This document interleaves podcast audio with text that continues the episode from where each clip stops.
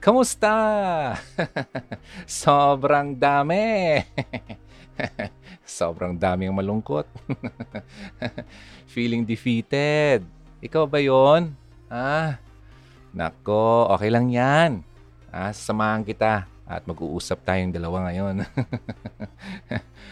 okay? Pag-uusapan natin, gusto ko lang i-share sa iyo kasi alam mo, na-feel ko din naman to eh. Na, paano ba ma-accept natin ang pagkatalo gracefully. O, di ba? gracefully, ah. Yung parang sumasayaw ka na graceful ang galawin.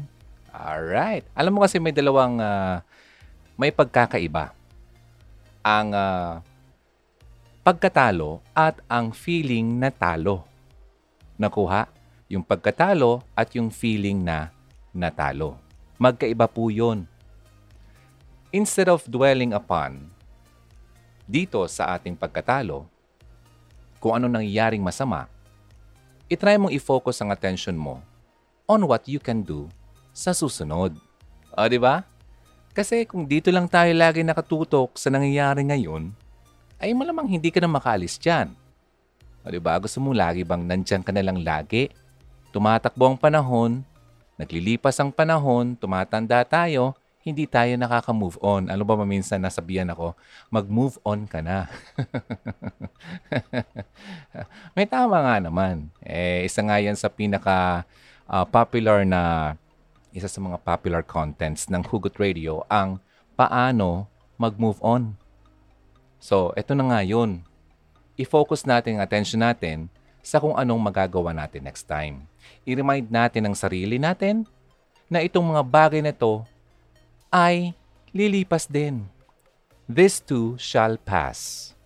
So try to let go ng mga bagay na hindi mo na mabago. And do your best na maging respectful towards sa kung sino man at anuman ang nakatalo sa atin. O, di ba? Ako nga po pala si Ronaldo ng Hugot Radio. Maraming salamat sa paghintay ng bago nating episode. Marami ang nangyari. Kaya ako'y excited na makasama ka ngayon dito sa Care 104.3 The Way FM 12 noon hanggang 1 o'clock. marami ang mga taong uh, masasaya at marami din naman ang mga taong hindi masaya. So, well, pag-usapan natin. Para naman na uh, lahat tayo ay mapunta sa pare-parehong page ng ating uh, buhay. Huwag kang magstay sa page 1. Marami pang pages na darating. Huwag kang magdwell sa kung anong meron ka ngayon. Alright? So I'll be back. Maraming salamat dito po ang Hugot Radio. Ako po si Ron. Maraming salamat sa pakikinig dito sa Care 104.3 The Way FM. Sa mga kakatutok pa lang, maraming salamat. Pinag-uusapan natin ang patungkol sa pag accept ng defeat gracefully. Yan po ang ating uh, topic at uh, material ngayon. Maraming salamat sa mga nakikinig at nag-abang. Number one na dapat nating gawin kailangan nating mag-let go. Ha? Letting go. Maging aware ka ng iyong emotions. Pag-isipan mo yung mga na-experience mo and try to understand kung ano ba ang pag-respond mo dito. Nagalit ka ba? Tanungin mo sarili mo, na-disappoint ka ba? Dahil hindi mo nakuha yung gusto mo. Bago mo kasi ma-accept o makontrol ang iyong emotions, kailangan mo muna itong maintindihan. Ano yung dapat na naramdaman mo kung hindi ka natalo? I-compare mo yung dalawa at makita mo ang dalawang pagkakaiba ng outcomes. Natalo, nanalo. Kapag natalo ka, anong naramdaman mo? Pero kung nanalo ka naman, ano yung dapat na naramdaman mo? Pwede mo isulat ang mga thoughts mo. Or makipag-usap ka sa isang uh, pinagkakatiwalaang kaibigan o family member patungkol sa iyong nararamdaman. Siguro alam mo na kung paano mo i-process ang iyong emotions, so gawin mo yon para naman makawala ka sa iyong sitwasyon. Next, number two, i-validate mo sarili mo. Embrace mo lang yung nararamdaman mo. Healthy yun eh. Okay lang na maramdaman mo na malungkot ka at okay lang din syempre kapag masaya ka. So, parehas yung dalawang yan ay normal na pakiramdam. I-acknowledge mo yung fact na ano man yung, yung nararamdaman ay entirely acceptable. Bear in mind na while importante na embrace mo yung emotions mo, hindi po maganda na i-follow mo yung mga feelings na kasama noon. Halimbawa, yung galit at yung masyadong pag-criticize uh, ng sarili. Ikaw kasi mahina kasi kaya ka natalo. Sinasabihan mo yung sarili mo. Hindi mo masyadong ginawa yung dapat. Nagpabaya ka. Sabi mo sarili mo. So, nagsiself-criticize ka. Self-hatred. Huwag na yun. Ano? Huwag ka nang dumaan doon. Number three, keep perspective. Hindi mo man na prevent yung pagkatalo, pero makontrol mo naman yung reactions mo towards it. Di ba? So, deep breathing. And maging level-headed ka as possible. I-remind mong sarili mo na kung ano man ang nangyari, ay nangyari na. And you cannot change it. Di ba?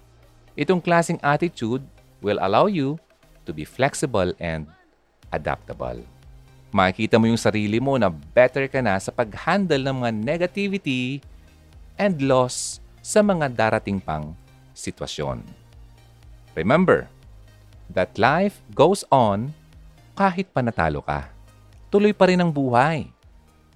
Welcome back! Ang pinag-uusapan natin ay patungkol sa pag-accept ng defeat gracefully. Pangapat na dapat mong gawin, don't take yourself too seriously. Ang situation can always be worse. Di ba? Pwede. Di natin ini-expect. Nangyari ang hindi natin inaasahan.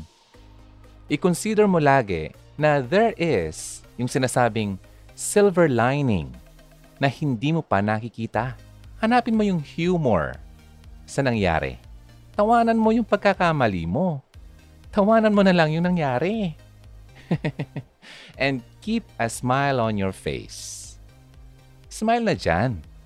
Even though na mahirap talaga sa'yo. Na mag-crack ng joke at makita ang natural na iyong ngiti. Alam mo, pagdating ng panahon, tatawanan mo na lang ang mga pagkakamali mo yan. Okay? Basta mag-invest ka lang sa iyong personal improvement. Next, i-let go mo na yung pagkatalo. Kapag nag-fail ka, yung emotions mo talaga can distort yung iyong perspective sa buhay. Huwag kang maglinger sa nangyari sa'yo. Huwag mo ring hayaan na matalo ka ng nakatalo sa'yo. Yung nangyari, hindi yung tao, ha? I'm talking about yung pangyayaring nakapagtalo sa iyo. Huwag mong hayaan na matalo ka niyan. Siguro pakiramdam mo ngayon ay talagang galit ka, na frustrate ka. Diba? Feeling mo na daya ka. Mga feelings lang naman yan. Mga feelings na pwedeng lumipas. Pwede yan lumaki kung i-feed mo ang sarili mo ng mga feelings na yan. Learn to recognize itong non-accepting emotions na sinasabi. Set them aside. Huwag mong hayaan na kontrolin ka niyan. Pwede ka mag-move on by letting go. Pwede ka mag-move on by maghanap ng uh, mga bagay na pwede mong i-release ang iyong pagkatalo. Alam mo yung word na retribution? Para siyang punishment, di ba? I-let go mo yan kasi ikaw din naman yang mahihirapan. I-let go mo yung self-judgment accept mo yung failure. Na ang failure ay parte yan ng buhay natin. Lahat naman tao ay nagkakamali at nabibigo. Ang importante, yung perspektibo mo sa buhay. Kung yung kalaban mo ay hindi talaga sport, huwag ka nang sumakay pa dyan. Huwag mo nang patulan. Hindi naman yan mababago ang katotohanan na nanalo naman talaga sila. Well, kung yumabang, hindi naman ikaw ang maapektuhan yan. Yung image naman nila ang maapektuhan. So, chill ka lang. Maging humble. manalo man o matalo. Being a good sport. Ano ba to? Yung natalo ka with grace. Pakita mo na nirespeto mo kung sino man o ano man ang nakatalo sa iyo. Shake your hands. Sabi nga, shake hands with your opponent. Sabi nga ni Manny Pacquiao, di ba? Alam naman natin na hindi siya nanalo. Pero sabi niya bilang atleta, kaya niyang tanggapin ang pagkatalo. Kasi may mga times din naman na kahit siya ay champion, magaling, master sa boxing, may nakatalo naman sa kanya. So natural lang yon. I-congratulate mo lang yung opponent mo. Job well done. Di ba? Okay lang yan.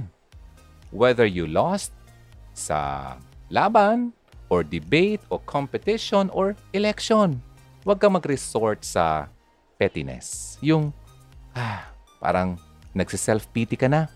Hindi mo na ma-reverse ang resulta by complaining about them or yung acting bitter toward the winner. Maging polite ka lang, gracious as possible. Okay lang yan. Panapanahon lang yan. Your time will come again. Thank them sa oras nila, i-congratulate mo, di ba? Kung nanalo sila, uh, yung skills nila, i-appreciate mo. Alam mo kasi kapag gracious loser ka, yung victor, yung nanalo, will likely feel uncomfortable boasting about their winning Okay? About their win. Yung pagkapanalo nila in front of you. Kasi napaka gracious mo. Tapos, syempre, uncomfortable naman yung magyabang sila sa harapan mo pa. Di ba? Ikaw nga ay napaka-gracious. So, nababago nito ang situation from a winner, loser, game sa inyong dalawa na nagrespeto ng bawat isa. Kumbaga, tanggapin nilang lahat basta wag mawala ang respeto huwag ka na rin mag-judge sa sarili mo. And huwag mong hayaan yung judgment na mapunta at bumaon sa sarili mo. Kung yung ibang tao ay ginajudge ka for being defeated, talunan. Yeah, talunan. Kinakantsawan ka pa. Let them be. Let them do so. Let it be. Let it be. Alam mo kung sino ka. And hindi mo kailangan i-justify pa ang sarili mo sa ibang tao na hindi naintindihan at kilala ikaw at kung ano ang inyong nasa puso. Be your own center, sabi nga. Concentrate ka lang sarili mo. Sinasabi nga nila, losing with class. Klase ka pa rin. Diba? This turns your loss into a much bigger victory than any win would class ka pa rin. Losing with class.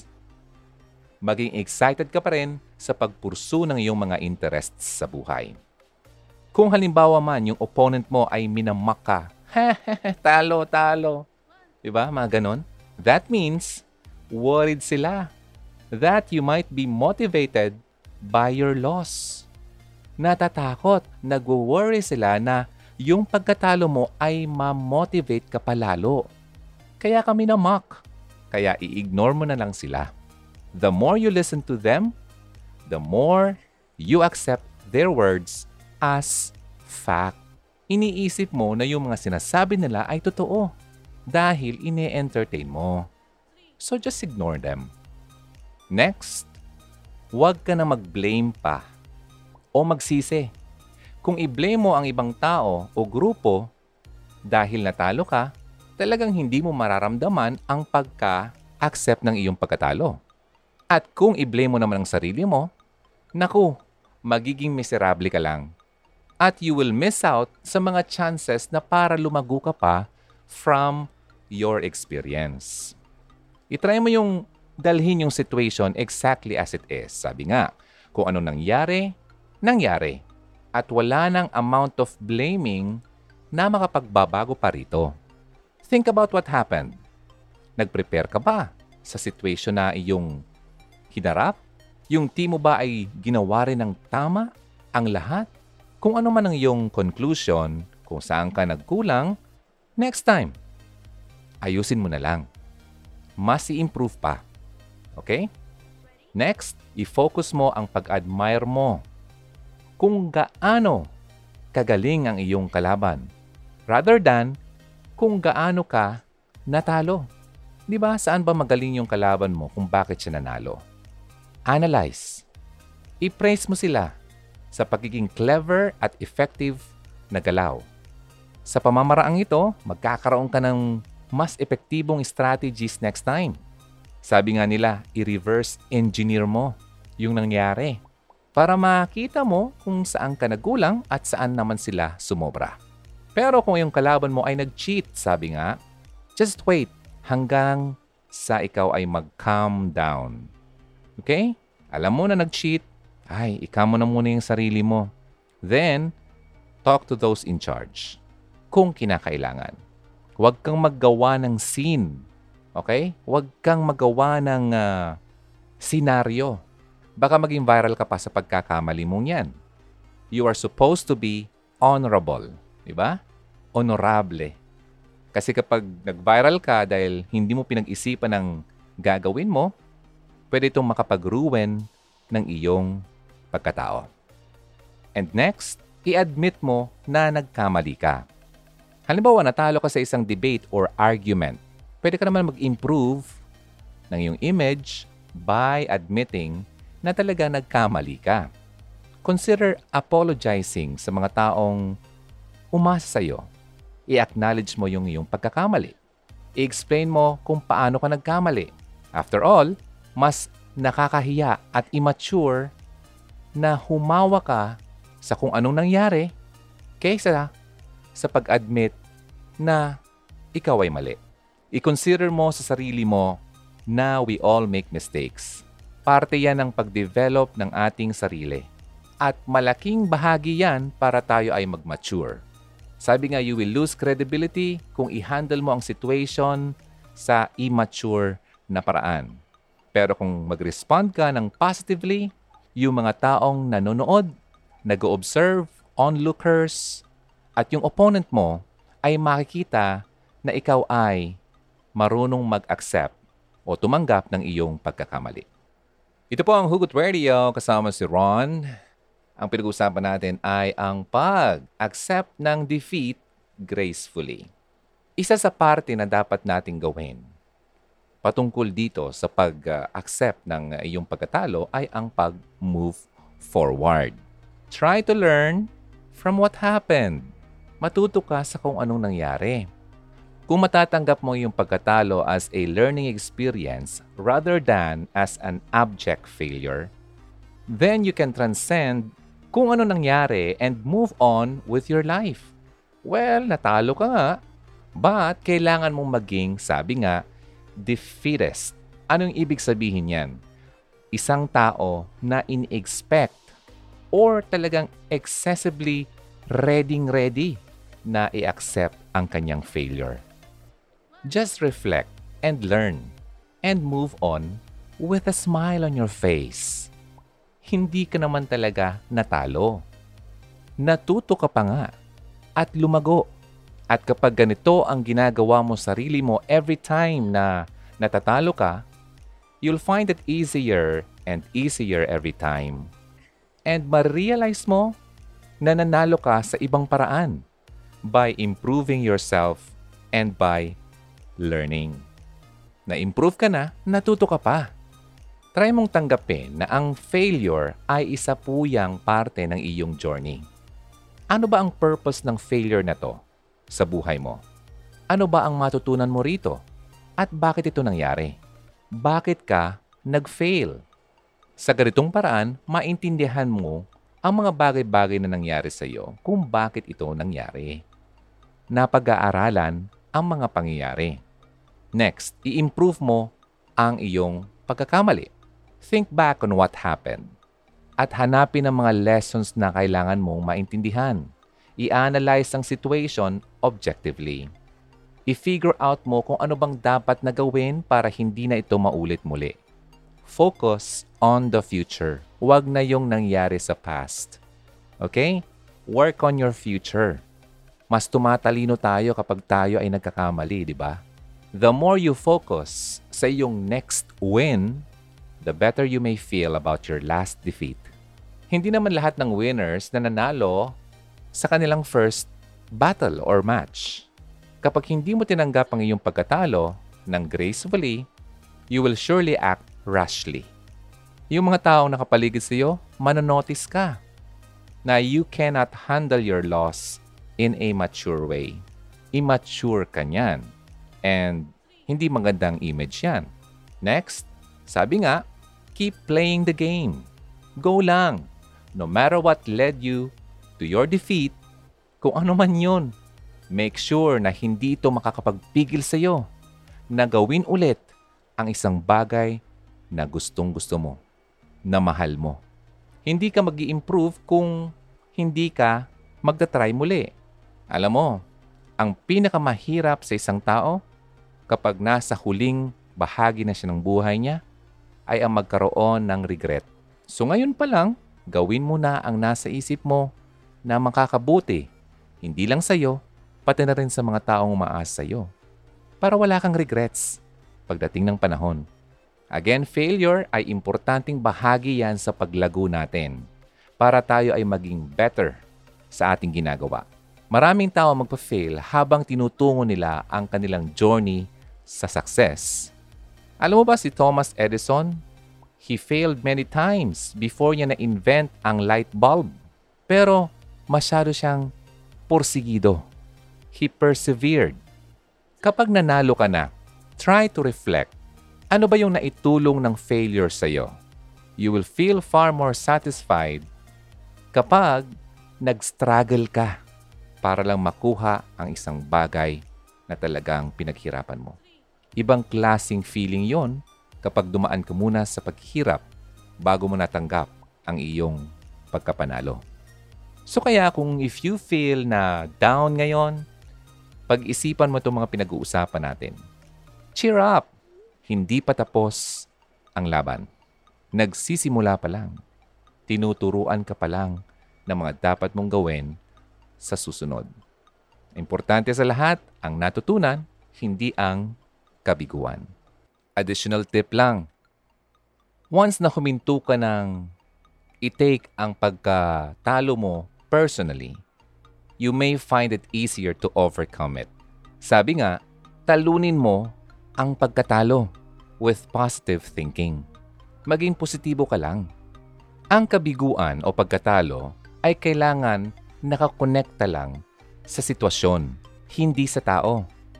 Ang goal ay manalo ka sa competition, hindi yung talunin yung ibang tao. Iba yon. Kung marami kang kalaban, ang goal mo should be yung laro. Ganitong klaseng approach ay makakapagbago ng iyong outlook towards sa word na defeat o pagkatalo. Think of it less. Huwag mo masyado itong isipin. Isipin mo na lang that you are just playing against the game not against your opponent. I give up. Yan ang sinasabi kapag kaharap na nila ang isang mahirap na sitwasyon. Ang iba naman, nagdi-disagree. Some say, just pray in faith and you can have whatever you want. Yun ay dalawang extremes about acceptance ng events na outside ng ating control. Kailangan ba na nating itaas yung mga kamay natin at mag-resign sa anumang pangyayari sa buhay natin? Or kailangan ba nating mag-claim para mabago ang ating destiny? Name it and claim it na sinasabi? Ano bang sinasabi patungkol sa pagtanggap ng mga pangyayari o situations na hindi natin pinili? Nabanggit ko kanina na may dalawang extremes na sinasabi. Yung name it and claim it. Or yung mag-give up na lang. Para mahanap natin ang balance, we must begin with what we know for certain. Na God is good and God is sovereign over His creation. Kapag sinabing sovereignty, it means that the one, si God who created everything in existence, has the might, wisdom, and authority to do whatever He wishes with it. Our God is in heaven. He does whatever pleases him. Psalm 115, verse 3. Our God is in heavens. He does all that He pleases. Kaya lang, sovereignty does not imply that si God ay nagmamandate ng kasalanan, kahirapan, o rebellion. Hindi siya nagsisinungaling. Pero he permits lying. Hindi siya nagkakasala, yet he allows sin to exist on earth. Why? Dahil sa curse ng kasalanan na dumating sa ating mundo, yung evil, yung pain, yung rebellion na nakikita mo sa paligid ay parte yan ng human experience. God allows Satan to continue his reign of terror until the day he will be cast into the lake of fire forever. See? Yung destructive work ni Satan, resulta yan ng nangyari. At ito'y nagbibigay ng mga tragedies, heartaches, poverty, at kung ano-ano pang mga evil things sa buhay natin. Kapag naka-experience tayo ng mga calamities sa buhay natin, meron tayong choices kung paano tayo mag-respond. The Bible tells us to bring our burdens to God. Paano? By prayer and supplication with thanksgiving. We are to cast all our anxieties on Him. Bakit? Because He cares for us. And we are to pray without ceasing. Huwag kang huminto sa pagdarasal. We should not stop praying and we should not give up. Sabi nga ni Jesus sa kanyang prayer, Father, if you are willing, please take this cup of suffering away from me. Yet I want your will to be done, not mine. Pinakita ni Jesus kung paano dapat i-accept ang God's will even when it clashes with our human desires kahit na hindi ito tumutugma sa gusto natin. Accepting God's will ay hindi naman siya passive resignation lang. Acceptance is active. Ito ay often the result ng isang process of contending with God.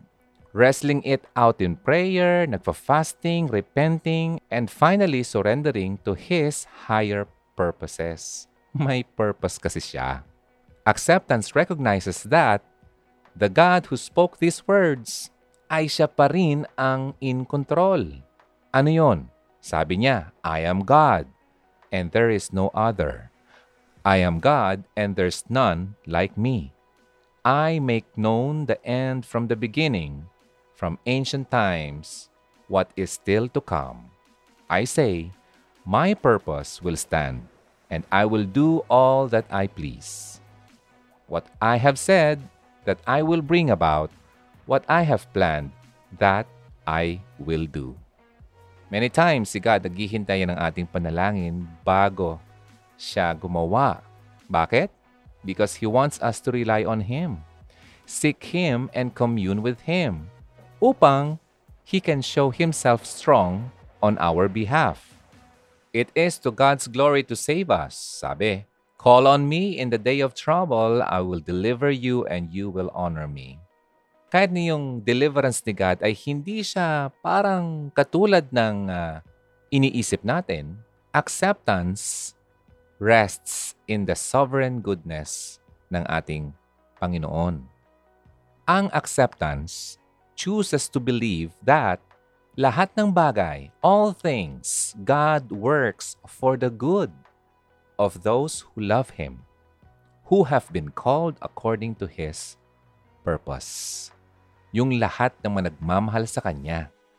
Lahat ng bagay daw, work together for good. Okay? Si Job, kung maalala mo, minodel niya yung godly acceptance ng tragic circumstances sa buhay niya. Hindi tayo dapat huminto na magdasal But we rest in the waiting, sa paghihintay dahil si God ay nag-promise that He hears us. Nakikinig siya sa ating mga panalangin. And if we know that He hears us in whatever we ask, we know that we have the requests that we have asked of Him. Kahit sa napakadilim na circumstances ng buhay natin, acceptance lets us rest in the divine tension between continued faith and God's sovereign plan. Ang pagtanggap ay nagbibigay daan sa atin na magpahinga sa divine tension sa pagitan ng patuloy na pananampalataya at sa pinakamataas na plano ng Diyos para sa atin. That is called God's sovereign plan.